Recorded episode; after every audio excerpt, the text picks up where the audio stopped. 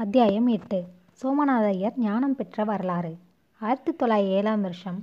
அதாவது விசாலாட்சியின் விவாகம் நடந்த இரண்டு வருஷங்களுக்கு அப்பால் மே மாதத்தில் ஒரு நாள் மாலை நல்ல நிலவடித்துக் கொண்டிருக்கையில் மயிலாப்பூர் லெஸ் சர்ச் வீதியில் ஹைகோர்ட் வக்கீல் சோமநாத ஐயர் தம் வீட்டு மேடையில் நிலாமுற்றத்திலே இரண்டு நாற்காலிகள் போட்டு தாமும் தம்முடைய மனைவி முத்தம்மாளாம் உட்கார்ந்து கொண்டு அவளுடன் சம்பாஷணை செய்து கொண்டிருந்தார். காஃபி கோட் போட்டு கொண்டு வரலாமா? என்று முத்தம்மா கேட்டாள். எனக்கு வேண்டியதில்லை. பகலிலே உண்ட ஆகாரம் இன்னும் என் வயிற்றில் ஜீரணமாகாமல் அப்படியே கிடக்கிறது. இன்றிரவு சாப்பிடலாமா? உபவாசம் போட்டு விடலாமா? என்று யோசித்துக் கொண்டிருக்கிறேன். இப்படி இருக்கையில் காஃபி குடிப்பது உடம்புக்கு மிகவும் கெடுது என்று நினைக்கின்றேன். உனக்கு வேண்டுமானால் காபி போட்டு கொண்டு வந்து குடித்துக்கொள் என்றார் சோமநாதையர் எப்போது பார்த்தாலும் ஏதாவது நோய் சொல்லி கொண்டிருக்கிறீர்கள். அதுவும் என்னை கண்டால் போதும். உடனே நீங்கள் நோயெழுகை அழு அழுவதற்கு ராஜா. இன்றைக்கு என் உடம்பு சௌகியமாக இருக்கிறது. ஒரு வியாதியும் இல்லை. என்று உங்கள் வாயினாலே சொல்ல ஒரு தரங்கூட கேட்டதில்லை. என் உயிர் உள்ளவரை அந்த நல்ல வார்த்தையை நான் ஒரு தரமேனும் காது குளிர கேட்கப் போகிறேனோ அல்லது கேட்காமலே பிராமணனை விடப் போகிறேனோ தெரியாது. கை உளைச்சல் கால் உளைச்சல் அங்கு வீக்கம் இங்கு குடைச்சல் வயிற்று வலி தலைவலி அஜீரணம் அஜீர்ணம் அஜீர்ணம். எப்போதும் இதே அழுகை கேட்டு கேட்டு எனக்கு காது புளித்து போய்விட்டது. இனிமேல் ஒரு வார்த்தை சொல்லுகிறேன். அதை ஜாக்கிரதையாக ஒரு பக்கத்தில் வைத்து கொண்டிருங்கள். அதாவது உங்கள் உடம்பு சுகமாகவும் ஆரோக்கியமாகவும் இருந்தால் என்னிடம் சொல்லுங்கள். வியாதி இருந்தால் எனக்கு சொல்ல வேண்டாம். இந்த ஒரு தயவு எனக்கு நீங்கள் அவசியமாக செய்ய வேண்டும் என்றாள். சோமநாத ஐயருக்கு கோபம் பளிச்சென்று வந்துவிட்டது.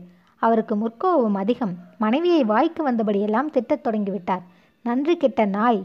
உன் பொருட்டாக நான் படும் பாடு பஞ்சுதான் படுமோ? சொல்லதான் படுமோ? என்னதான் படுமோ?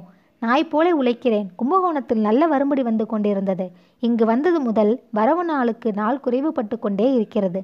எனக்கும் உனக்கும் உன் குழந்தைக்கும் சோறு துணி மணி மருந்துகள் சம்பாதித்து கொடுப்பதில் எனக்கு நேரும் கஷ்டங்களும் மன வருத்தங்களும் கணக்கில் அடங்க மாட்டா. நான் முன்பு சேர்த்து வைத்த சொத்தையெல்லாம் விழுங்கி அதற்கு மேல் பதினாயிரம் ரூபாய் வரை கடன் ஏறி போயிருக்கிறது. எத்தனையோ பொய்கள் சொல்ல வேண்டியிருக்கிறது ஏமாற்ற வேண்டியிருக்கிறது. நீதி ஸ்தலத்திலே போய் மனமறிந்த பொய்களை சொல்வதே நமக்கு பிழைப்பாய் விட்டது. இந்த வக்கீல் தொழிலும் சரி வேசை தொழிலும் சரி தர்மத்தை கெடுத்து இகத்தையும் பரத்தையும் நாசம் பண்ணி கொண்டு உன் பொருட்டாக பாடுபடுகிறேன். மேலும் ஒரு வழக்கு ஜெயித்தால் பத்து வழக்குகள் தோற்றுப்போகின்றன அதில் என் மனதுக்கு ஏற்ற ஏற்படும் துக்கத்துக்கும் அவமானத்துக்கும் கணக்கில்லை. தவிரவும் இத்தொழிலோ கோர்ட்டிலெனும் கட்சிக்காரர்களிடமேனும் ஓயாமல் தொண்டை தண்ணீரை வற்றடிக்கும் தொழில். அதனால் உடம்பில் அடிக்கடி சூடு மிகுதிப்பட்டு மலச்சிக்கல் உண்டாகிறது. மலச்சிக்கலே சர்வரோகங்களுக்கும் ஆதாரம் என்று நவீன வைத்திய சாஸ்திர பண்டிதர்கள் சொல்லுகிறார்கள். ஆதலால் உடம்பில் எப்போதும் ஓய்வின்றி ஏதேனும் வியாதி இருந்து கொண்டே இருக்கிறது. இதனாலும் குழந்தைகளுக்கு உடம்புக்கு ஏதேனும் வந்தால் அப்போது என் மனத்தில் உண்டாகும் பெருந்துயரத்தாலும் அவர்கள் உடம்பு நேரே இருக்க வேண்டும். கடவுளே என்றெண்ணி நான் எப்போதும் ஏக்கப்படுவதனாலும் தலைமையை நயர்த்தி போய்விட்டது.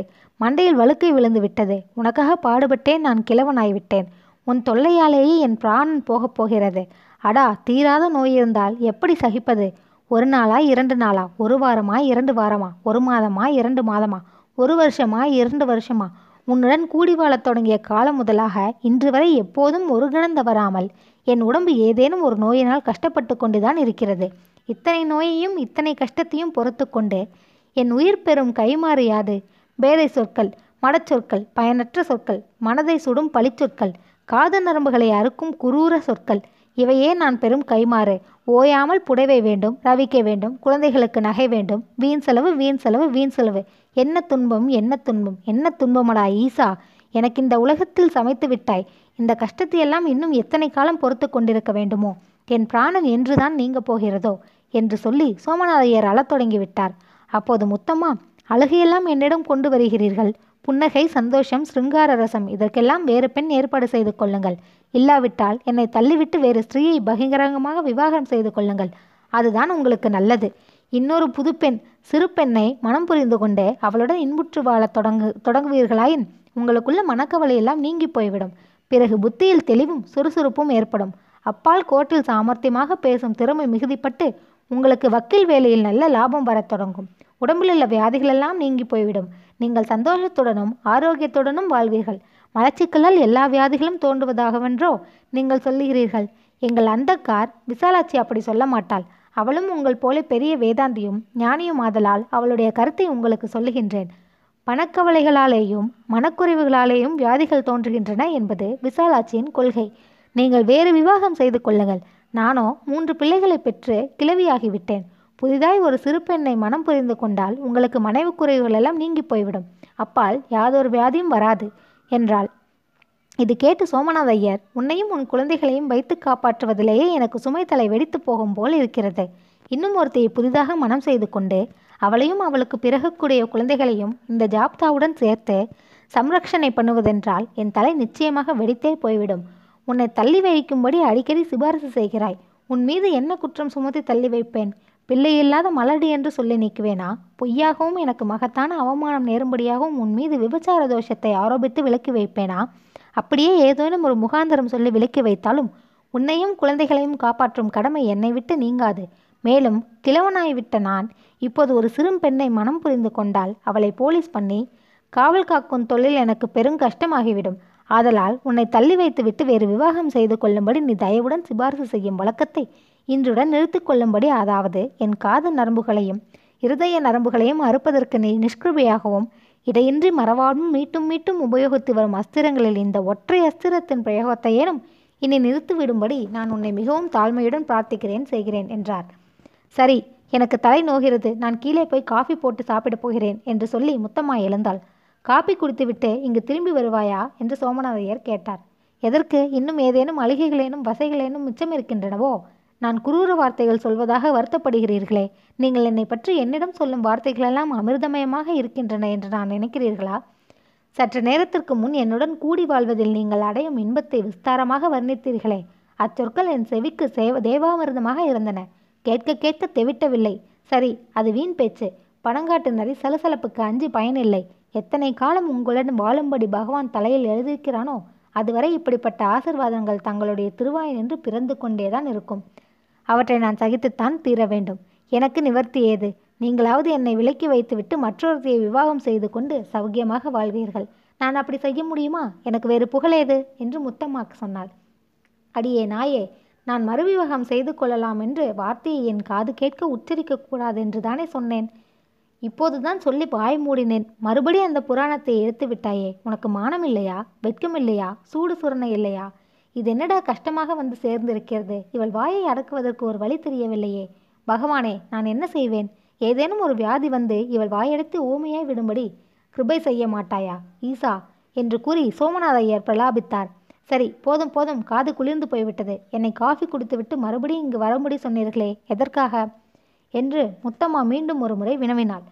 காபி குடித்து விட்டு வா பிறகு விஷயத்தை சொல்கிறேன். முதலிலேயே இன்ன காரணங்களுக்காகத்தான் அழைக்கிறேன் என்று உனக்கு முதல் முச்சலிக்கா எழுதி கையெழுத்து போட்டு கொடுத்தால்தான் வருவாயோ? என்று சோமநாதையர் கஜிர்த்தார். சரி வருகிறேன். இதற்காக தொண்டையை கிழித்து கொள்ள வேண்டிய அவசியமில்லை. இது ஹைகோர்ட் இல்லை வீடு என்று சொல்லி முத்தம்மா அந்த ஏழை பிராமணன் மீது ஒரு கடைசி அஸ்திரத்தை பிரயோகம் செய்துவிட்டு கீழே இறங்கி சென்றாள். அவள் போனவுடன் சோமநாதையர் ஹைகோர்ட்டில் எனக்கு யாதொரு லாபமும் கிடைக்கவில்லையாம். அதற்காக கேலி பண்ணிவிட்டு போகிறாள் இந்த நாயின் வாயை அடக்க ஒரு வழி தெரியவில்லையே என்று நினைத்து வருந்தினார். வில்லம்பு சொல்லம்பு மேதினிலே இரண்டாம். வில்லம்பிற்கு சொல்லம்பே மேலதிகம் என்று பழைய பாட்டொன்று சொல்லுகிறது. இந்த சொல்லம்பை பிரதி பிரயோகிப்பதில் ஆண் மக்களை காட்டிலும் பெண்கள் அதிக திறமையுடையவர்கள் என்று தோன்றுகிறது. இதற்கு முக்கியமான காரணம் ஆண் மக்கள் பெண் மக்களுக்கு செய்யும் சரீர துன்பங்களும் அநீதிகளும் பலாத்காரங்களுமே போலும். வலிமையுடையோர் தம் வலிமையால் எளியாரை துன்பப்படுத்தும் போது எளியோர் வாயால் திரும்ப தாக்கும் திறமை பெறுகிறார்கள். கைவலிமை குறைந்தவர்களுக்கு அநியாயம் செய்யப்படும் இடத்தே அவர்களுக்கு வாய் வலிமை மிகுதிப்படுகிறது. மேலும் மாதர்கள் தாய்மாராகவும் சகோதரிகளாகவும் மனைவியாராகவும் மற்ற சுத்தத்தாராகவும் இருந்து ஆண் மக்களுக்கு சத்தியம் வழியும்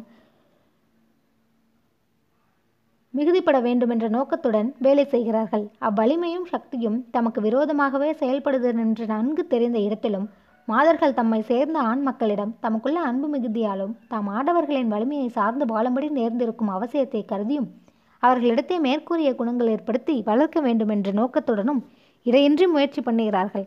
இவ்வுலக வாழ்க்கையில் ஒருவன் வெற்றியடைய வேண்டுமானால் அவன் சம்பாதித்து கொள்ள வேண்டிய குணங்கள் ஒன்று ஒவ்வொற்றிலும் மிக மிக உயர்ந்த குணமாவது பொறுமை. மனிதனுடைய மனம் சிங்கம் போல் தாக்கும் திறனும் பாயும் திறனும் கொண்டிருப்பது மட்டுமே என்று ஒட்டகத்தைப் போலே பொறுக்கும் திறனும் எய்த எய்த வேண்டும். அவ்விதமான பொறுமை பலமில்லாதவர்களுக்கு வராது. மனத்திட்டமில்லாதோரின் நாடிகள் மிகவும் எளிதாக சிறகடிக்கக்கூடியன. ஒரு லேசான எதிர்ச்சொல் கேட்கும்போது லேசான சங்கடம் நேரும் போதும் அவர்களுடைய நாடிகள் பெருங்காற்றடைப்பட்ட கொடியைப் போல் துடித்து நடுங்கத் தொடங்குகின்றன. மனத்திட்பம் இல்லாதோருக்கு நாடி திட்பம் இராது. அவர்களுக்கு உலகத்தில் புதிய எது நேர்ந்த போதிலும் அதை அவர்களுடைய இந்திரியங்கள் சகித்து திறமையற்றவனாகின்றன மன உறுதி இல்லாத ஒருவன் ஏதேனும் கண கணக்கெழுதி கொண்டிருக்கும் போது கக்கத்தில் ஏதேனும் குழந்தை குரல் கேட்டால் போதும். உடனே இவனுடைய கணக்கு வேலை நின்று போய்விடும். அல்லது தவறுதல்களுடன் இயல்பெறும். அடுத்த வீட்டில் யாரேனும் புதிதாக ஹார்மோனியம் அல்லது மிருதங்கம் பழகுகிற சத்தம் கேட்டால் போதும். இவனுடைய கணக்கு மாத்திரமே அன்றி சுவாசமோ ஏறக்குறைய நின்று போகக்கூடிய நிலைமை எய்து விடுவான். புதிதாக யாரை கண்டாலும் இவன் கூச்சப்படுவான் அல்லது பயப்படுவான் அல்லது வெறுப்பெய்துவான். மழை பெய்தால் கஷ்டப்படுவான் காற்றடித்தால் கஷ்டப்படுவான். தனக்கு சமமா சமானமாகியவர்களும் தனக்கு கீழ்ப்பட்டவர்களும் தான் சொல்லும் கொள்கையை எதிர்த்து ஏதேனும் வார்த்தை சொன்னால் இவன் செவிக்குள்ளே நாராசபானம் புகுந்தது போல பேரிடு பேரிடற்படுவான். பொறுமை இல்லாதவனுக்கு இவ்வுலகத்தில் எப்போதும் துன்பமே அன்றி அவன் ஒரு நாளும் இன்பத்தை காண மாட்டான் ஒருவனுக்கு எத்தனைக்கு எத்தனை பொறுமை மிகுதிப்படுகிறதோ அத்தனைக்கு அத்தனை அவனுக்கு உலக விவகாரங்களில் வெற்றி உண்டாகிறது. இது பற்றியே அன்றோ நம் முன்னோர் பொறுத்தார் பூமி ஆழ்வார் பொங்கினார் காடாழ்வார் என்று அருமையான பழமொழி ஏற்படுத்தினர். இத்தகைய பொறுமையை ஒருவனுக்கு சமைத்து கொடுக்கும் பொருட்டாகவே அவனுடைய சுற்றத்து மாதர்களும் விசேஷமாக அவன் மனைவியும் அவனுக்கு எதிர்மொழிகள் சொல்லிக்கொண்டே இருக்கிறார்கள். கோபம் பிறக்கத்தக்க வார்த்தைகள் சொல்லுகிறார்கள். வீட்டுக்கு பழ வீட்டு பழக்கம்தான் ஒருவனுக்கு நாட்டிலும் ஏற்படும். வீட்டிலே பொறுமை பழகினால் அன்றி ஒருவனுக்கு நாட்டு விவகாரங்களில் பொறுமை ஏற்படாது. பொறுமை எவ்வளவுக்கு எவ்வளவு குறைகிறதோ ஒருவனுக்கு அத்தனைக்கு அத்தனை வியாபாரம் தொழில் முதலியவற்றில் வெற்றியும் குறையும். அவனுடைய லாபங்கள் எல்லாம் குறைந்து கொண்டே போகும். பொறுமையை ஒருவனிடம் ஏற்படுத்தி பழக்க வேண்டுமானால் அதற்கு கட் உபாயம் யாது? சரீரத்தில் சபிகு சகிப்புத்திறமை ஏற்படுத்தும் பொருட்டாக ஜப்பான் தேசத்தில் ஒரு குழந்தையாக இருக்கும்போதே ஒருவனுடைய தாய் தந்தையர் அவனை நெடுநேரம் மிக மிக குளிர்ந்த பனிக்கட்டிக்குள் தன் விரலை அல்லது கையை புதைத்து வைத்து கொண்டிருக்கும்படி செய்து பழக்குகிறார்கள். மிக மிக சூடான வெந்நீரில் நெடும்பொழுது கையை வைத்து கொண்டிருக்கும்படி ஏவுகிறார்கள். இவை போன்றன உடம்பினால் சூடு குளிரை தாங்கும்படி பயிற்றுவதற்குரிய உபாயங்களாம். இது போலவே சுகதுக்கங்களை சகித்துக் கொள்வதாகிய மனப்பொறுமை ஏற்படுவதற்கும் சூடான சொற்களும் சகிக்க முடியாத பேதமை சொற்களும் சொல்லி சொல்லித்தான் ஒருவனை பழக்க வேண்டும். அவற்றை கேட்டு கேட்டு மனிதனுக்கு காதும் மனமும் நன்கு திட்பமெய்தும் இங்கனம் பொறுமை உண்டாக்கி கொடுக்கும் பொருட்டாகவும் மனிதனுடைய மனதில் அவனாலேயே அடிக்கடி படைத்து கொள்ளப்படும் வீண் கவலைகளினின்றும் வீண் பயங்களினின்றும் அவன் மனதை வழியும் மற்றொரு வழியில் திருப்பிவிடும் பொருட்டாகவும் ஒருவனுடைய மாதா அல்லது மனைவி அவனிடம் எதிர்பார்க்கப்படாத பேதமை மிஞ்சிய கோபம் விளைக்கக்கூடிய சொற்கள் உரைக்கிறார்கள். அவனுடைய அன்பு எத்தனை ஆழமானதென்று சோதிக்கும் பொருட்டாகவும் அங்கனம் பேசுகிறார்கள். அன்பு பொறுக்கும் அன்பு இருந்தால் கோபம் வராது. அன்றி ஒருவேளை தன்னை மீறி கோபம் வந்த போதிலும் மிகவும் எளிதாக அடங்கி போய்விடும். இத்தனை அன்பு கணவன் தன் மீதுடையவனா என்பதை தெரிந்து கொள்ளும் பொருட்டு மாதர் பல சமயங்களில் கோபம் விளைக்கத்தக்க வார்த்தைகளை மனமறிய பேசுகிறார்கள். நம்முடன் பிறந்து வளர்ந்து நம்மை தாயாகவும் மனைவியாகவும் சகோதரியாகவும் எப்போதும் காப்பாற்றி கொண்டும் கவனித்து கொண்டும் நம்மிடம் தீராத அன்பு செலுத்தி கொண்டும் வருகிற மாதர்கள் சில சமயங்களில் அநேக சமயங்களில் நமக்கு பயனற்றவனாகவும் கழிப்பெரும் பேதமையுடையவனாகவும் தோன்றக்கூடிய மொழிகளை பேசுவது என்றும் நம்முடைய பலர் அம்மாதர்களை மகா மடைமை பொருந்தியவர்கள் என்றும் நினைப்பது தவறு. அங்கடம் நினைத்தல் நமது மடைமையையே விளக்குவதாம். ஆண்மக்கள் பிரத்யேகமாக கற்கும் வித்தைகளில் விசேஷமாக பயிலும் தொழில்களிலும் பொதுவாக சரீர பலத்திலும் மாதரை காட்டிலும் ஆண்மக்கள் உயர்ந்திருக்கக்கூடுமே எனிலும் சாதாரண ஞானத்திலும் யுக்தி தந்திரங்களிலும் உலக பொது அனுபவத்தால் விளையும் புக்தி கூர்மையிலும் ஆண்களை காட்டிலும் பெண்கள் குறைவாக இருப்பார்கள் என்று எதிர்பார்ப்பதே மதமை. ஆதலால் குடும்பத்திலிருந்து பொறுமை என்பதோ தெய்வீக குணத்தை அதனால் விளையும் எண்ணற்ற சக்திகளையும் எய்த விரும்புவோர் தாய் மனைவி முதலிய ஸ்திரீகள் தமக்கு வெறுப்புண்டாக தகுந்த வார்த்தை பேசும்போது வாயை மூடிக்கொண்டு பொறுமையுடன் கேட்டு கேட்டு பழக வேண்டும். அங்கனமின்றி ஒரு ஸ்திரீ வாயை திறந்து மாத்திரத்திலேயே அவள் தாயாயினும் உடம்பிலும் உயிரிலும் பாதி என்று அக்கினியின் முன் ஆணையிட்டு கொடுத்த மனைவியாயினும் அவள் மீது புலிப்பாய்ச்சல் பாய்ந்து பெருஞ்சமர் தொடங்கும் ஆண்மக்கள் நாளுக்கு நாள் உலக விவகாரங்களில் தோல்வி எய்துவோராய். பொங்கி பொங்கி துயர்பட்டு துயர்பட்டு மடிவார். இந்த சங்கதிகளெல்லாம் சோமநாதையருக்கு மிகவும் லேசாக தென்படலாயின. சில மாதங்களுக்கு முன்பு அவருடைய கிளத்தாயாகிய ராமுப்பாட்டி இறந்து போய்விட்டாள். அவள் சாகும் முன்பு இவரை தனியாக அழைப்பித்து இவருடன் சிறிது நேரம் சம்பாஷணை இது செய்து கொண்டிருந்தாள். அவள் சொன்னாள் அட ஐயா சோமு உன் பொண்டாட்டி முத்தம்மாளை நீ சாமானியமாக நினைத்து விடாதே. அவள் மகா பதிவிரதை. உன்னை சாஷாத் பகவானுக்கு சமமாக கருதி போற்றி வருகிறாள். உன்னுடைய ஹிதத்தை கருதியும் உனக்கு பொறுமை விலைக்கும் பொருட்டாகவும் அவள் சில சமயங்களில் ஏறுமாறாக வார்த்தை சொன்னால் அதை கொண்டு நீ அவளிடம் அதிக அருவருப்பும் கோபமும் எய்தலாகாது. நானோ சாகப் போகிறேன். இன்னும் இரண்டு தினங்களுக்கு மேல் என் உயிர் தருகி நிற்கும் என்று தோன்றவில்லை. நான் போன பின் உனக்கு அவளை தவிர வேறு கதி ஏது? தாய்க்கு பின் தாரம். தாய் இருக்கும்போதே ஒருவன் அவளிடம் செலுத்தும் உண்மைக்கும் பக்திக்கும் நிகரான உண்மையையும் பக்தியையும் தன் மனைவியிடத்திலும் செலுத்த வேண்டும். இதுவரை நீ முத்தமாலை எத்தனையோ விதங்களில் கஷ்டப்படுத்தி வதைத்து வதைத்து வேடிக்கை பார்த்தாய் விட்டது. கொண்ட பெண்டாட்டியின் மனம் கொதிக்கும்படியாக நடப்பவன் வீட்டில் லட்சுமி தேவி கால் வைக்க மாட்டாள். அந்த வீட்டில் மூதேவிதான் பரிவாரங்களுடன் வந்து குடியேறுவாள். இந்த வார்த்தையை எப்போதும் மறக்காதே. இதை ஆணை மந்திரமாக முடிச்சு போட்டு வைத்துக்கொள். குழந்தாய் சோமு அந்த பராசக்தி லலிதாம்பிகை உனக்கும் உன் பெண்டு பிள்ளைகளுக்கும் நீண்ட ஆயுளும். மாறாத ஆரோக்கியமும் கொடுத்து உங்களை என்றும் சந்தோஷ பதவியிலிருந்து காப்பாற்றி கொண்டு வர வேண்டும் என்றாள். அந்த வார்த்தை அவருக்கு அடிக்கடி நினைப்புக்கு வரலாயிற்று. அத்தை அருமை செத்தால் தெரியும் என்பது பழமொழி. ராமபாட்டியின் முதுமை காலத்தில் சோமநாதையர் அவளை யாதொரு பயனும் இல்லாமல் தன்னுடைய இம்சையின் பொருட்டாகவும் நஷ்டத்தின் பொருட்டாகவும் நிகழ்ச்சி பெற்று வரும் ஒரு கிளை இருமல் எந்திரமாக பாவித்து நடத்தி வந்தார். அவள் ஒரேயடியாக செத்து தீர்ந்த பிறகுதான் அவருடைய மனதில் அவள் மிகவும் மகிமை பொருந்திய தெய்வமாகிய மாதா என்ற விஷயம் ஞாபகத்துக்கு வந்தது. அன்னையும் பிதாவும் முன்னறி தெய்வம் என்ற வசனம் அவனுக்கு உண்மை பொருளுடன் விளங்கலாயிற்று. தாயிற் சிறந்த கோயில் இல்லை. உலகத்தையெல்லாம் படைத்து காப்பவளாகிய சாஷாத் ஜெகன்மாதாவே தனக்கு தாய் வடிவமாக மண்மீது தோன்றி காப்பாற்றுகிறாள். புருஷ ஏவதம் ஸ்வர்மம் என்று வேதம் சொல்லுகிறது. இவ்வுலகத்தில் உள்ள பொருள்கள் எல்லாம் கடவுள் கடவுளே என்பதும் அந்த வாக்கியத்தின் அர்த்தம். சர்வம் விஷ்ணு ஜெயத். உலகம் முழுதும் கடவுள் மயம். நம் வீட்டை நாயாக நின்று காப்பதும் கடவுள்தான் செய்கிறார். தோழனாகவும் பகைவனாகவும் ஆசானாகவும் சீடனாகவும் தாய் தந்தையராகவும் பெண்டு பிள்ளைகளாகவும் நம்மை கடவுளே சூழ்ந்து நிற்கிறார். எனினும் பிற வடிவங்களால் அவர் நமக்கு செய்யும் உபகாரங்களை காட்டிலும் தாய் தந்தையராக நின்று அவர் செலுத்தும் கருணைகள் சாலமிக பெரியன. தாய் தந்தையர் இருவருமே கடவுளின் உயர்ந்த விக்கிரகங்களாக வணங்குவதற்குரியவர். அவ்விருவருள் தாயே நம்மிடத்து அதிக தெய்வீகமான அன்பை செலுத்துவது கண்டும் நாம் கைமாறி இழைக்க முடியாத பேரொருள் செயல்கள் தந்தையிடமிருந்து நமக்கு கிடைப்பதைக் காட்டிலும் தாயினிடமிருந்து அதிகமாக கிடைப்பது கருதியும். அவள் ஒருவனாலே தந்தையை காட்டிலும் கூட உயர்வாக போற்றப்படத்தக்கவள். இதனை கருதியே அன்னையும் பின்னா பிதாவும் முன்னறி தெய்வம் என்ற வசனத்தில் தந்தையின் பெயருக்கு முன்னே தாயரின் பெயர் சூட்டப்பட்டிருக்கிறது.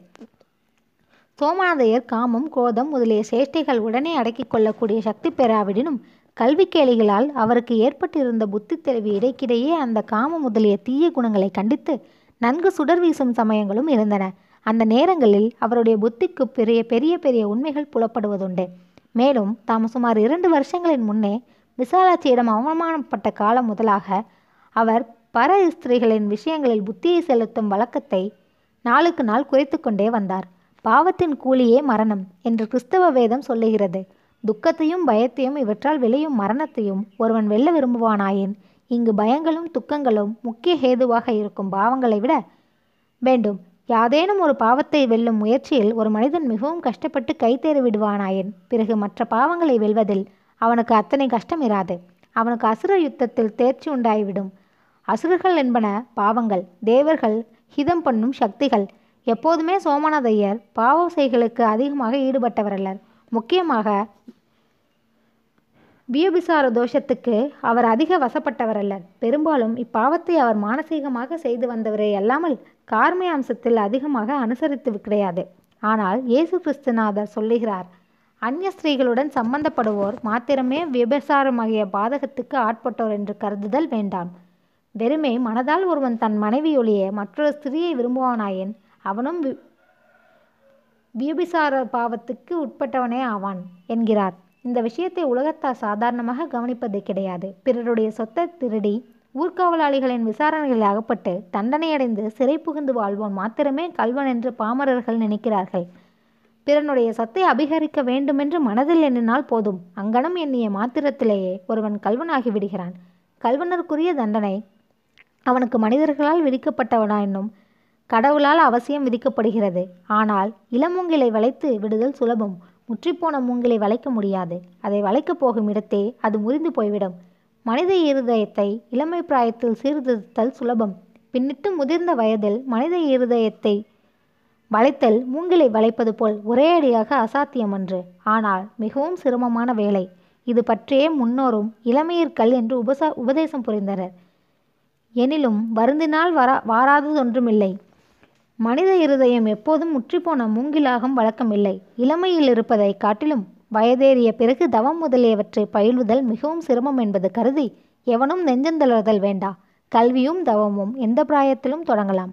இதை பற்றியே சோமநாத ஐயர் அடிக்கடி யோசித்து கடைசியாக தவம் பயிலுதல் அவசியம் என்று நிச்சயித்து கொண்டார். தவம் என்றால் காட்டிலே போய் மர உரி எடுத்து கந்த மூலங்களை பூசித்து கொண்டு செய்யும் தவத்தை இங்கு பேசவில்லை. ஆளுதலாகிய உண்மை தவத்தையே இங்கு குறிப்பிடுகிறோம். ஆத்ம ஞானத்தை அதாவது எல்லாம் ஒன்று எல்லாம் கடவுள் எல்லாம் இன்பம் என்ற ஞானத்தை ஒருவன் தனது நித்திய அனுபவத்தில் பயன்படுத்தி நன்மை செய்த நன்மை எய்த வேண்டுமாயின் அதற்காக அவன் கை கொண்டொழுக வேண்டிய சாதனங்களில் மிக உயர்ந்தது தவம். அதாவது இந்திரியங்களை அதர்ம நெறிகளில் இன்புற வேண்டும் என்ற விருப்பத்தினின்றும் தடுத்தல்.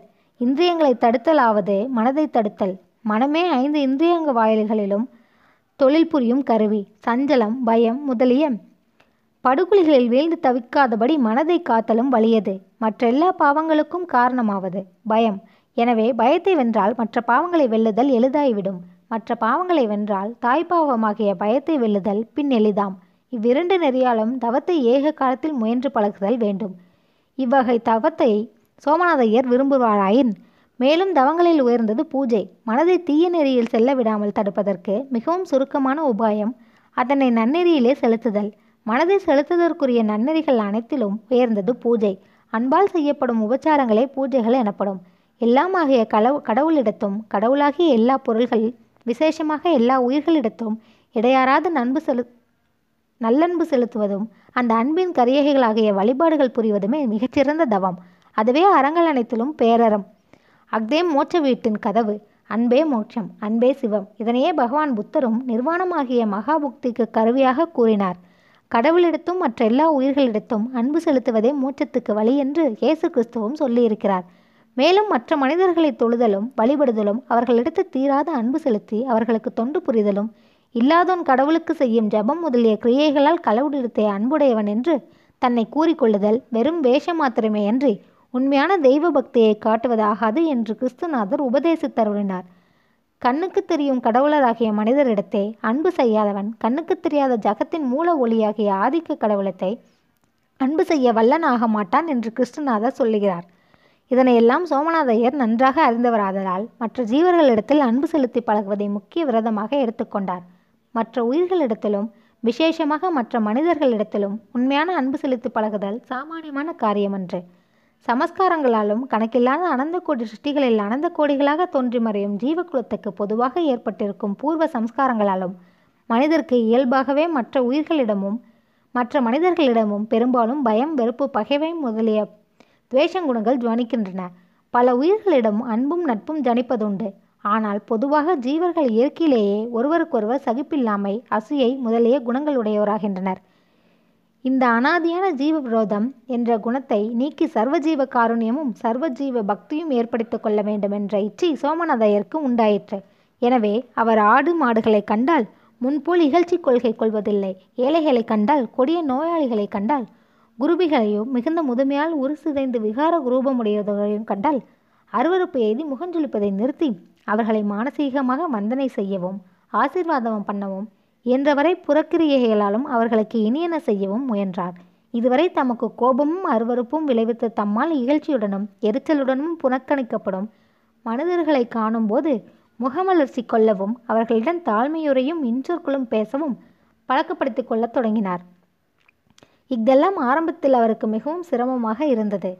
இத்தனைத்திலும் சிரமமும் யாதென்றால் அவருக்கு முத்தம்மாளிடம் சுமூகமாக இருந்து அவளிடம் அன்பு காட்டுதல். அவளை கண்டவுடனே முகத்தை சுளிக்காமல் இருக்க அவருக்கு சாத்தியப்படவில்லை. பரஸ்ரீகளிடம் காமூறாமல் இருப்பது அவருக்கு நாளடைவில் ஒருவாறு எளிதாயிற்று. ஆனால் முத்தம்மாளிடம் பிரேமை செலுத்துவது எப்படி? விவாகம் செய்து ருதுசாந்தி முடித்து சில மாதங்கள் வரை அவருக்கு முத்தம்மாளுடைய உறவும் ஊடாடுதலும் இன்பம் பயந்து கொண்டிருந்தன. அப்பால் அவை அவருக்கு சுகதுவக்கங்கள மாறிப்போய்விட்டன பதினைந்தாம் வயதில் அந்த பாக்கியவதி அவருடைய சயன வீட்டுக்கு ஒரு ஆண் குழந்தையையும் கொண்டு வரத் தொடங்கினாள். அவர் அவளை முத்தமிடப் போகும் சமயத்தில் அந்த குழந்தை வீறிற்றத் தொடங்கிற்று. அல்லது மலமூத்திர விசர்ஜனம் செய்து அவளுடைய மடியையும் இவருடைய வேஷ்டியையும் அசுத்தப்படுத்தலாயிற்று. அன்றைக்கு தொடங்கிற்று பெருங்கஷ்டம். பிறகு புதிய குழந்தைகள் இரண்டு பிறந்தன. தமக்கும் தம்முடைய மனைவிக்கும் இளமை பிராயம் தவறிவிட்டன என்று எண்ணம் அக்குழந்தைகளை பார்க்கும் நாள்தோறும் அவ்வுரு அவ் அவர் உள்ளத்தில் எழலாயின. இதனின்றும் அவர் குழந்தைகளிடம் அருவறுப்படைதல் என்ற பரம மூடத்தனத்துக்கு தம்மை ஆளாக்கிக் கொள்ளாமல் தப்பினார். ஆனால் அதை காட்டிலும் ஆயிரம் பங்கு அதிக மூடத்தனமாக தமது பத்னியை நோக்கும் பொழுதெல்லாம் அவளிடத்தில் வெறுப்பெய்துவதும் முகத்தை சுளிப்பதும் ஆகிய தீய வழக்கத்தில் தன்மையறியாது விழுந்து நாளுக்கு நாள் அந்த படுகொலியில் தமது சித்தத்தை அதிக ஆழமாக அமிழ்ந்து போக இடம் கொடுத்தார். இத்தனை காலத்துக்கு அப்பால் இவருக்கு உண்டாகிய புதிய தெளிவின் பயனாக இப்போது அந்த மனைவியிடம் அன்பு செலுத்த முயற்சி பண்ணினார். அந்த முயற்சி இவருக்கு ஆரம்பத்தில் வேப்பனை குடிப்பது போல் மிகவும் கசப்பாக இருந்தது. அவளோ இவரிடத்திலே தோன்றிய மாறுதலைக் கண்டு உள்ளத்தில் மகிழ்ச்சி கொண்டவளாயினும் இவருடைய புதிய அன்பை உறுதிப்படுத்த வேண்டும் என்ற எண்ணத்துடன் இவரை பல கடினமான சோதனைகளுக்கு உட்படுத்தத் தொடங்கினாள். எனவே இவர் நம்பிக்கையையும் ஞானத்தையும் துணை கொண்டு வேப்பனை குடிக்கப் போன இடத்தில் இவருடைய முதுகில் சவுக்கடிகள் வேறு விழலாயின. மகா பதிவிரதையாகிய முத்தம்மா தன்னுடைய கணவன் இங்கனம் வேப்பெண்ணை குடிக்க வந்த சமயங்களில் அவருக்கு சர்க்கரை முதலியன கொடுத்து அவருடைய கஷ்டத்துக்கு பரிகாரங்கள் செய்யாதபடி இங்கனம் சவுக்கடிகள் கொடுத்து அவருடைய முதுகை காயப்படுத்தியது அவளுடைய விரத மகிமைக்கு பொருந்துமோ என்று சிலர் ஐயுறலாம். ஆனால் அவள் உயர்ந்த பதிவிரதையாகிய காரணம் பற்றியே எத்தனைக்கு எத்தனை விரைவாக நடத்துதல் சாத்தியமோ அத்தனைக்கு அத்தனை விரைவாக அவரை அஞ்ஞான விஷயத்திலிருந்து பரிபூரணமாக விடுவித்து அவருக்கு ஞானமிருதத்தை புகட்ட வேண்டுமென்று கருத்துடையவளாயினாள். ஜீவாமிருதமாகிய தர்மபத்தினியின் காதலை ஒரு பரமமுடன் வேப்பெண்ணைக்கு ஒப்பாக கருதி வருமிடத்தே கூடிய அளவு விரைவு அவனுக்கு என்ன கஷ்டம் விளைவித்தேனும் அவனை அந்த மகா நரகமாகிய அஞ்ஞானத்தினின்று வெளியேற்ற முயல்வதே தனது முக்கிய கடமை என்று அவள் நியாயமாக நிச்சயித்தாள். அவனுக்கு சாஸ்வதமான ஞானமும் நித்திய இன்பமும் ஏற்படுத்தி கொடுத்து அவனை காப்பாற்ற வேண்டும் என்று கருதி அதனால் அவனுக்கு சிறிது காலம் வரை அதிக சிரமங்கள் ஏற்பட்ட போதிலும் தீங்கில்லை என்று தீர்மானம் செய்தாள். ஒருவன் காலில் ஆழமாக விஷமுள் பதிந்திருக்கையில் அதை ஊசி கொண்டெடுக்கும் போது அவன் அந்த ஊசி குத்தும் வேதனையை பொறுக்காமாட்டாமல் முல்லை எடுக்க முயலாதபடி மிட்டாய் தின்று தன் மனதை அந்த நோய் நின்று புறத்தை செலுத்த வேண்டும் என்று விரும்புவானாயின் அவனுக்கு இரத்தை நாடுவோர் அப்போது செய்யத்தக்கது யாது? அவனுக்கு ஊசி குத்துவதனால் வேதனையை பொருட்டாக கூடாதென்று அவனிடம் நிஷ்கரணையாக தெரிவித்துவிட்டு ஊசியை ஆழமாக பதித்து விஷமுல்லை எடுத்து களைதல் நன்றா? அல்லது ஊசியை புறத்தை போட்டுவிட்டு அவனுக்கு ஜிலேபி காப்பியால் விஷமுள்ளின் செயலை நிறுத்திவிடாமல் நிறுத்திவிடலாம் என்று அவன் நினைப்பது மடமையென்றோ அதற்கு நாம் இடம் கொடுக்கலாமோ? அவன் அல அல ஊசியை அழுத்தி விஷமுள்ள முல்லை எடுத்திருந்தாலன்றி அவனுக்கு விஷமுள்ளின் செய்கையால் மரணம் ஏற்படும் என்றதை. அவனுக்கு வற்புறுத்தி கூறி எங்கடமேனும் ஊசியை உபகரித்தல் உண்மையான அன்புக்கும் கருணைக்கும் அடையாளமானது. இங்கெல்லாம் ஆலோசனை புரிந்தே முத்தம்மா நமது சோமநாதையருக்கு அடிக்கடி விளாற்று பூஜைகள் நடத்தி வந்தாள். இங்கனம் நல்லெண்ணம் கொண்டே அவள் தம்மிடம் கடுஞ்சொற்களும் கடுநடைகளும் வழங் வழங்குகிறாள் என்ற விஷயம் நாள்பட சோமநாதையருக்கும் சிறிது சிறிது அமிர்தமாக தொடங்கிவிட்டது. இருந்த போதிலும் அவரால் சகிக்க முடியவில்லை. காதர் கோயில் மிக தூய்மை கொண்ட கோயில். ஒரு முறை அங்கு போய் பாவம் செய்து வெளியே தூரத்துண்டவன் மீளம் மீளவும் அதனுள்ளே புகும் முன்னர் அவன் பட வேண்டிய துன்பங்கள் எண்ணிருந்தன கண்ணை குத்தி பார்வையை அழித்துக் கொள்ளுதல் சுலபம். ஆனால் இழந்த பார்வையை மீட்டும் ஏற்படுத்திக் கொள்ளுதல் ஏழில் எழு எளிதில் இயல்பதோர் காரணம் காரியமா? சோமநாதையருக்கு குருட்டு கண்ணை மாற்றி மறுபடி நல்ல கண் கொடுக்க வேண்டும் என்ற விருப்பத்துடன் முத்தம்மா வேலை செய்தாள். அதில் அவள் செய்த சிகிச்சைகள் அவருக்கு சகிக்க முடியாதவனாயிருந்தன. ஆனால் எப்படியேனும் தாம் இழந்த பார்வையை மீட்டும் பெற வேண்டும் என்ற பேராவல் அவருக்கும் இருந்தபடியால் சிகிச்சையில் உண்டாகிய சிரமங்கள் பொறுக்க முடியாதவனாகி தோன்றினும் பல்லை கடித்துக்கொண்டு தம்முடைய முழு சக்தியையும் செலுத்தி ஒருவாறு சகித்து பழகினார். எனவே முத்தம்மாளை ஓயாமல் தம்முடன் இருக்கும்படிக்கும் பேசும்படிக்கும் வற்புறுத்தத் தொடங்கினார். இவர் எத்தனைக்கெத்தனை அவள் உறவையும் ஊடாடத்தையும் விரும்பத் தொடங்கினாரோ அத்தனைக்கு அத்தனை அவள் இவரிடமிருந்து ஒதுங்கவும் மறையவும் தொடங்கினாள். இவளை நாம் காதலுக்கு யோக்கியதில்லை இல்லாத மனையடிமை புழுக்கச்சியாகவும் குழந்தை வளர்க்கும் செவிலியாகவும் நடத்தி வந்தோம். அப்போதெல்லாம் இவள் நமக்கு மிகவும் பணிவுடனும் அடிமையிலும் அடிமையை நடத்தி வந்தாள். இப்போது நாம் பரமார்த்தமாக இவளுடைய அன்பை கருதி அதனை வேண்டி சர்வம் புகுந்த போது இவள் பண்ணுகிற மோடியும் இவள் செய்யும் புறக்கணிப்புகளும் பொறுக்க முடியவில்லையே. இதென்னடா கேலி? சொந்த பொண்டாட்டியை காதலரானையாகிய கொண்டாடப் போன விடத்தே அவள் நம்மை உதாசீனம் பண்ணினாள். என்ன செய்வது? பதிவிரதையாவது வெங்காயமாவது. நாம் இளமை தவறிவிட்டோம் என்பது கருதி இவள் நமது காதலை உண்மையாகவே அ- அருவருக்கிறாளோ? என்னவோ? எவன் கண்டான்? ஸ்திரீகளுடைய இருதயத்துக்கு ஆழங்கண்டோன் யார்? கருதி. இவள் நமது காதலை உண்மையாகவே அருவருக்கிறாளோ என்னவோ? எவன் கண்டான்? ஸ்ரீகளுடைய இருதயத்துக்கு ஆழங்கண்டோன் யார்? கடலாலங்காணுதல் எளிது மாதர் மனத்தை ஆழங்காணுதல் அரிது. ஆண் மக்களை காட்டிலும் பெண் மக்களுக்கு எட்டு மடங்கு அதிகம் காமம் என்று நீதி சாஸ்திரம் சொல்கிறது. எனவே தழுவலுக்கு தலைவழுக்கையாய் நரை தொடங்கி கிளப்பருவத்திலே புகத் தொடங்கிய என்னிடம் இவள் உண்மையாகவே அவமதிப்பு கொண்டாளெனின் அஃதோர் வியப்பாக மாட்டாது. என்னே உலக விசித்திரம்! என் குடும்பத்தில் மாத்திரமா? உலகம் முழுமையிலும் மனிதர் எல்லோரும் வீட்டு பெட்ட பெண்டாட்டி என்றால் அவள் தன் விருப்பத்துக்கு கடமைப்பட்ட அடிமைச்சியாகவே கருதுகிறார்கள். புதியதோ சித்திர தெய்வத்தின் மீது காதல் கொள்வது போல் நான் சொந்த பெண்டாட்டியிடம் காதல் செய்ய புகுமிடத்தே அவள் என்னை இப்படி கேலி பண்ணுகிறாள். எனினும் இவள் பதிவிரதை அல்ல என்றால் கருதவும் நியாயமில்லை. எனது பெற்ற தாய் இறக்கப் போகும் தருணத்தில் இவ மகா சுத்தமான பதிவிரதை என்று சொல்லிவிட்டு மணிந்தாளே அவள் தீர ஆராய்ச்சி செய்து நிச்சயப்படுத்தாக வார்த்தையை மரண காலத்தில் சொந்த மகனிடம் சொல்லக்கூடும் என்று நினைக்க இடமில்லையே. தாய் நம்மிடம் பொய் சொல்லிவிட்டா போவாள். மேலும் அவள் இந்த வார்த்தை என்னிடம் சொல்லிய காலத்தில் அவளுடைய முகத்தை நான் நன்றாக உற்று கவனித்தேன் என்றோ அவள் அச்சோலை பரிசுத்தமான இரு இருதயத்துடனும் உண்மையான நம்பிக்கையுடனும் கூறினாள் என்பது அவள் முகத்தில் மிக தெளிவாக விளங்கிற்றன்றோ. மேலும் அவள் தீர ஆழ்ந்து பாராமல் வஞ்சிக்கப்பட்டவளை அங்கனம் தவறாத நம்பிக்கை கொண்டிருக்கக்கூடும் என்று நினைக்க புகுவோமாயின் அது பெரும் மடமைக்கு லட்சணமாகும். பாம்பின் கால் பாம்புக்கு தெரியும். எத்தனை மறைந்த போதிலும் பெண் மர்மம் பெண்ணுக்கு தெரிந்து விடுமென்றோ ஒரு வருஷமா இரண்டு வருஷமா? இவளுடைய நடையை என் மாதா பத்து வருஷங்களாக இரவு பகல் கூடவே இருந்து மிகவும் ஜாக்கிரதையுடன் கவனித்து வந்தவள் மேலும் என் மாதா புத்தி கூர்மை இல்லாத மந்தமா? இருபது கம்பளியை போட்டு ஒரு ரகசியத்தை மூடி வைத்தாலும் அது அவளுடைய கண்களுக்கு தெரிந்து விடுமென்றோ தாய் சொல்லியதை மறுப்பதில் பயனில்லை. அதில் ஐயப்படுவது மூடத்தனம். ஐயமுற்றான் அழிவுறுவான். என்று பகவத்கீதையில் கண்ணபிரான் அருளி செய்திருக்கிறார் என்றோ நிச்சயமாக நம்முடைய புத்திக்கு புலப்படும் உண்மையொன்றை பற்றி சம்சயப்படும் அதிகாரம் மனதுக்கு கொடுப்போமாயின் அது நம்மை நரகத்தில் கொண்டு சேர்க்கும். நம்முடைய முத்தம்மா பதிவிரதை தான் நம்முடைய உண்மையை சோதித்தறியும் பொருட்டாகவே நம்மை இந்த வலிய சோதனைகளுக்கு உட்படுத்துகிறாள். இதனால் நாம் அவளிடம் கொண்டிருக்கும் பிரேமை தளலவிந்து போக இடம் கொடுக்கக்கூடாது இதனால் நாம் அவளிடம் விரசப்படலாகாது. அவள்தான் நமக்கு தாரகம். வேறு புகழ் நமக்கில்லை. எக்காலத்திலும் நம்முடைய வழிகளை இருள் மூடாத வண்ணம் நம் மாதா கருணையுடன் நிறுத்திவிட்டு போன நித்திய விளக்கன்றோ இந்த கண்மணி முத்தம்மா. மேலும் மூட நெஞ்சமே பாவியாகிய புழு நெஞ்சமே முத்தம்மா நம்மை என்ன சோதனைகள் செய்கிறாள்? ஊழல் தானே பண்ணுகிறாள்? ஊழலன்றோ காதலின் மிக இனிய பகுதியாவது. உணவினும் உண்டதலினது காமம் புணர்தலின் ஊடலினிது என்றென்றோ சாட்சாத் பிரம்மதேவனுடைய அம்ச புதரும் மகாகவியும் ஆகிய திருவள்ளுவ தேவர் அருளியிருக்கின்றார். நாய் மனமே உனக்கு என் காதல் கிளியிடமிருந்த இகழ்ச்சி எண்ணம் இன்னும் உன்னை முற்றிலும் விட்டு விலகவில்லை. இவளாவது நம்மிடத்தில் ஊழல் காட்டுவதாவது என்ற கர்வ சிந்தனையால் இந்த விஷயத்தில் மனதுக்கு கஷ்டம் ஏற்படுகிறதே அன்றி வேறில்லை. இவள் என்ன காரணத்தால் உனக்கு இத்தனை துச்சமாய்விட்டாள்? துச்ச மனமே இவளை காதலி ராணி என்று கொண்ட இடத்தில் உணர்வு உயிர் உடம்பு என்ற மூன்றும் அவளுக்கே சமர்ப்பணமாக விட்டனவன்றோ? அவள் ஊடினால் அதுவும் ஓர் இன்பம் அவள் கூடினால் அதுவும் ஓர் இன்பம். மேலும் காதலி சொல்லும் வகை மொழிகளெல்லாம் நம்முடைய செவிகளில் அமிர்தம் போல் விழுவதன்றோ? ஆண்மைக்கு லட்சணமாம் காதலி பெண் உண்மையாகவே சினங்கொண்டோ? அல்லது பொழுதுபோக்கின் பொருட்டாகவோ? நம்மை திட்டினால் நாம் அந்த திட்டுகளையெல்லாம் மிட்டா என்று நினைப்பதென்றோ புருஷ லட்சணம். அங்கனமின்றி அவளிடம் எதிர்த்து சினங்கொள்ளுதல் பேடித்தனமென்றோ பேடித்தனமையென்றோ அவள் எது செய்தாலும் அவளே நமக்கு தெய்வம் அவளே நமக்கு இன்பம். அவள் வழியே வந்து நம்மை முத்தமிட்ட போதிலும் அவள் அருகே கதி. அவள் நமது தசையை வாளை கொண்டு அறுத்த போதிலும் அதுவே நமக்கு ஸ்வர்க்கபோகம் என்று இங்கனம் நிலா முற்றத்தில் நாற்காலியின் மீது உட்கார்ந்து நிலவை நோக்கி ஆலோசனை செய்து கொண்டிருந்த சோமநாதையர் அப்படியே நித்திரையில் ஆழ்ந்து விட்டார்.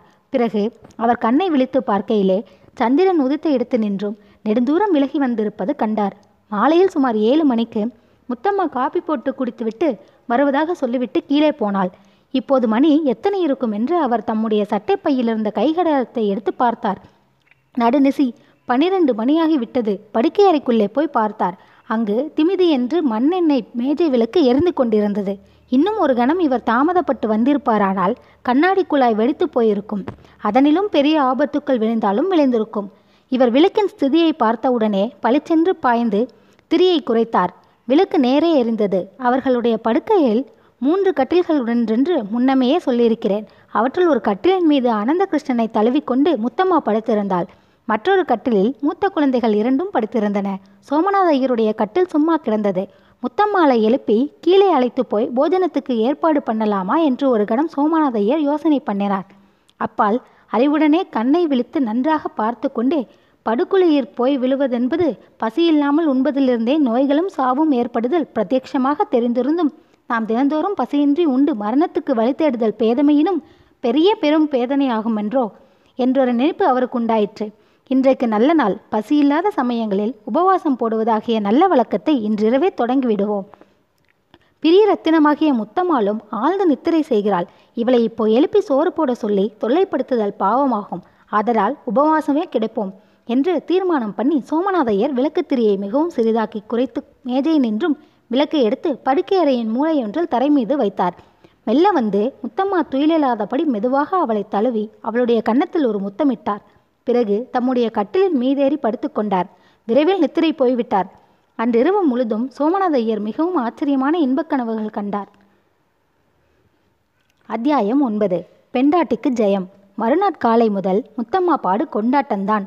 வீட்டில் அவள் இட்டது சட்டம். அவள் சொன்னது வேதம். சோமநாத ஐயர் ஏதேனும் ஒரு காரியம் நடத்த வேண்டும் என்று சொல்லி அவள் கூடாதென்றால் அந்த காரியம் நிறுத்திவிடப்படும்.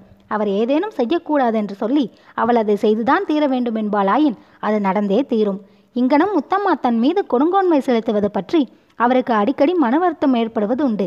ஆனால் அந்த வருத்தத்தை அப்போதப்போதே அடக்கி விடுவார். தெய்வத்திடனும் ஒருவன் உண்மையான பக்தி செலுத்தப் போனால் அது அவனை எத்தனையோ சோதனைகளுக்கு உட்படுத்தும் என்கிறார்கள். அதனின்றும் ஒருவன் தனது பக்தியை சோர விடுவானாயின் அவன் உண்மையான பக்தனாவானோ? உண்மையான பக்தியால் கடைசியில் எய்தப்படும் பயன்கள் அவனுக்கு கிடைக்குமோ? நாம் இவளை பிரத்யட்ச தெய்வமாகவன்றோ பாவித்து நடத்துகிறோம். எனவே இவள் ஏது செய்தாலும் பொறுத்து கொண்டுதான் இருக்க வேண்டும். நாம் மனமர்த்தம் படலாகாது என்று தீர்மானித்து தம்மை தாமே தேற்றிக்கொள்வார் இப்படி இருக்கையில் ஒரு நாள் முத்தம்மா தன் கணவனை நோக்கி நாளை ஞாயிற்றுக்கிழமை தானே? உங்களுக்கோ கோர்ட் வேலை கிடையாது. ஆதலால் நாம் இருவரும் குழந்தைகளையும் வேலைக்காரனையும்